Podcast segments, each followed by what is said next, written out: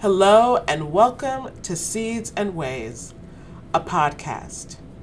I'm the Reverend Dr. Cheryl A. Lindsay, Minister for Worship and Theology for the United Church of Christ. Today I'm sharing my reflection, The Works, for January 28, 2024, the fourth Sunday after Epiphany, Year B, from the worship series Arise, based on Psalm 111 in conversation with Deuteronomy 18, verses 15 through 20. Psalm 111 reads Praise the Lord.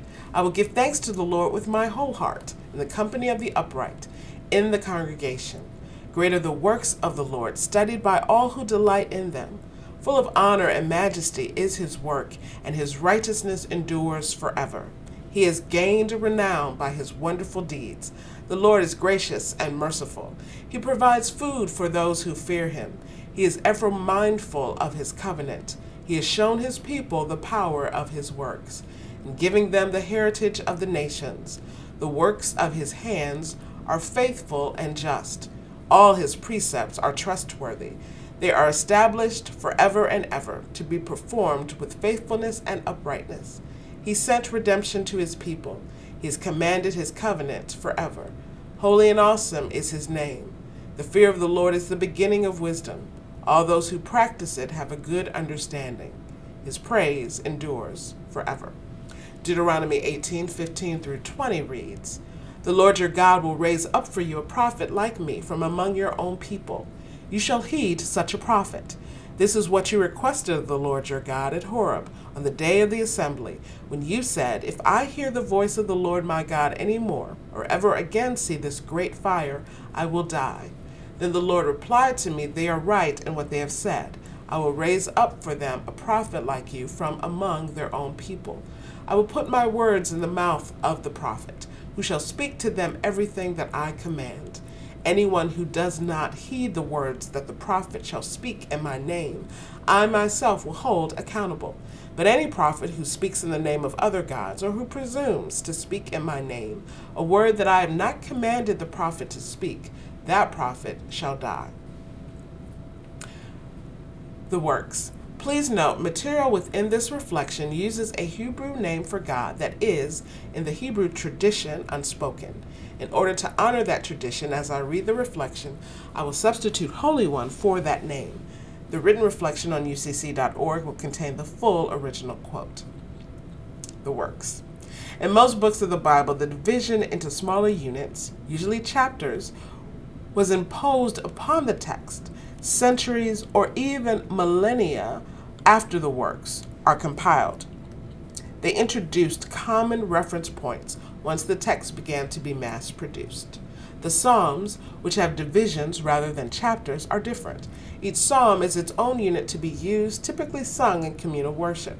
Their contextual origins are intentionally de emphasized so that they transcend the moment that inspires their creation.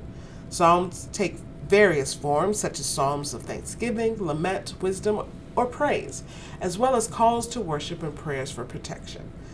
Psalm 111 is a psalm of praise. In an era of church life, when the words praise and worship are used synonymously, it's helpful to distinguish between the two. Worship is directed toward God. Praise is about God, but addressed toward other people. Hallelujah literally, literally means praise the Lord. It's an exhortation to speak well of God in the assembly or gathering. It's the difference between bragging about your spouse to your friends and telling them directly how much you love them.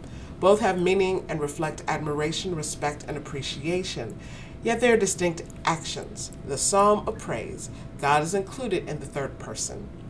Quote, Psalms 111 and 112 function together to describe the Holy One and the benefits for those who fear him. Both begin with Hallelujah and then follow a 22 line acrostic pattern where each begins with the subsequent letter of the Hebrew alphabet. The final verse of Psalm 111 and the first of 112 hinge the Psalms together with wisdom reflection on the fear of the Lord, leading to happy is the one who fears the Lord. Similarly, all those who do them anticipates delighting in his commandments, linking fear of the Holy One to Torah observance. These Psalms portray those who fear the Holy One as mirroring divine attributes, including righteousness, graciousness and mercy, justice, uprightness, and enduring forever. Finally, those who fear the Holy One trust in God and reflect divine concern for the poor. These Psalms end with the prominent wisdom motif, contrasting the righteous and wicked, though here the desire of the wicked perishes rather than the wicked themselves. End quote. Derek W. Suderman. While these two psalms may be paired as part of a tandem, it's worth noting that the first part of the group focuses attention on the Holy One and their works, which are anthropomorphized. God's works are associated with God's hands, even though God is understood as being spirit, not body. A people accustomed to working with their hands would relate to divine power, creative actions emanating from the hand. Unlike the voice, another representation of the creative and active God, the hand gets closer to creation. The hand touches, feels, moves, and holds. The hand signifies proximity and presence from a God who is still transcendent. The tension between these two seemingly conflicting yet mutually occurring positions are captured within the words of praise. The concluding verses of Psalm 111 transition to invitation to be the people who reverence the awesome nature and works of the Holy One. Quote, this recitation provides the context in which verse 10 makes sense. The fear of the Lord is the beginning of wisdom. The Lord is the one who has done all these wondrous deeds for the sake of his people that the psalm has just recounted. To fear the Lord is the proper response to God's covenant, one of reverent submission and loyalty. The content of the psalm should prevent anyone from feeling that such fear is craven. Rather, the psalm presents this fear as a privilege and a response of gratitude. Further wisdom here is hokmah. A crucial notion of this term is that of skill particularly skill in choosing the right path for the desired result. Since the covenantal framework defines what is proper in both the path and the result, we may call this covenantal wisdom, skill in the art of godly living. The beginning of this skill is the reverential response to the Holy One. End quote, Jack Collins. Wisdom as a skill becomes something that can be worked. In Psalm 111, the assembled body remembers that God's works are tangible, concrete, and material. Wisdom is not merely an intellectual condition or attribute, it has substantive impact and outcomes. God's interaction and intervention in human history is not solely spiritual. They make a demonstrative and visible difference in the lives of God's people, which are all people, as verse 6 affirms. He has shown his people the power of his works in giving them the heritage of the nations.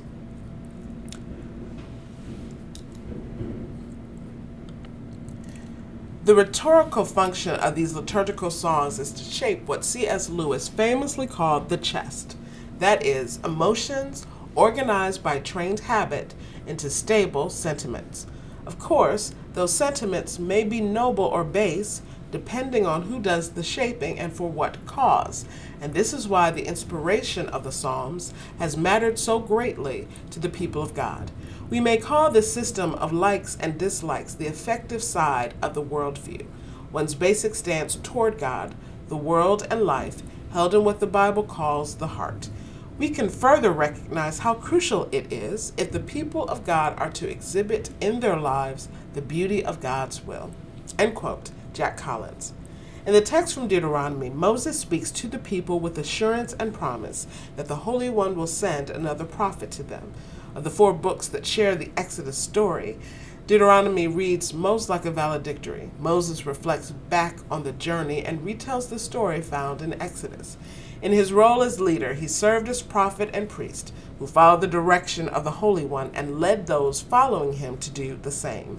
As Christians, the temptation is to make that promise about Jesus, yet Moses is clear that the prophet will be like him. It's a reminder that God works through people like Moses, like Joshua, who will succeed him, and like Mary, the mother of Jesus.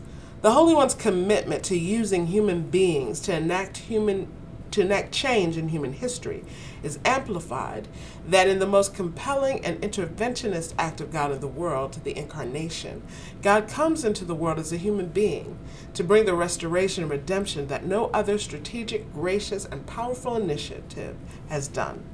Jesus will later be sent into the world after a long line of faithful and prolific prophets, known and unknown, have given voice to God's perspective in the world. Jesus was not the last prophet, but they were the model one, inviting all to share in the ministry of reconciliation, justice, and love. Like Moses will transition leadership to Joshua, Christ sends the Holy Spirit to form all those who would practice it into the church, the body of Christ, collective eyes, ears, voice, and hands of God at work in the world. That's good news. Arise and shine for the works. Thank you for joining me on Seeds and Ways. I'd love to hear your thoughts. You can find the full Sermon Seeds entry, including a suggested congregational response, quotes for further reflection, voices of African descent, and the roadmap for the entire season on ucc.org. Sermon Seeds also has a Facebook page where I do Facebook Live process videos in preparation for the reflection and share updates and links for Sermon Seeds and Worship Ways. Follow us there and subscribe to this podcast so you never miss an episode. I pray that this tool provides a seed that will bear fruit in your faith community as you proclaim the Word of God for the people of God. Thanks be to God.